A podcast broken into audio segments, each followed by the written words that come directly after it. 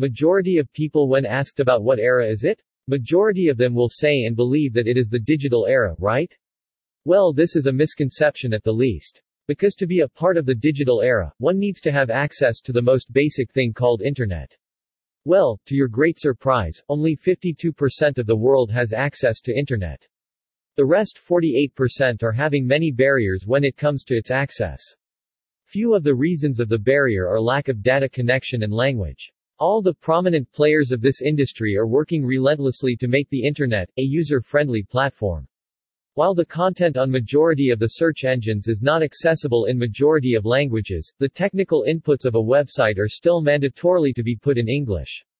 Taking a step towards that, an association called as the Internet Corporation for Assigned Names and Numbers ICANN, is working on a project. This project will enable users to write majority of TLDs in their regional and national languages and still reach to the right destination.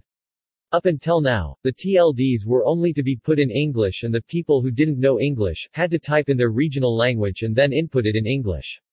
They are saying that this step will be a boost for people who are afraid of the internet because of the lack of knowledge of English. To make this happen, there is a panel named Neo-Brahmi Script Generation Panel NBGP, working under ICANN.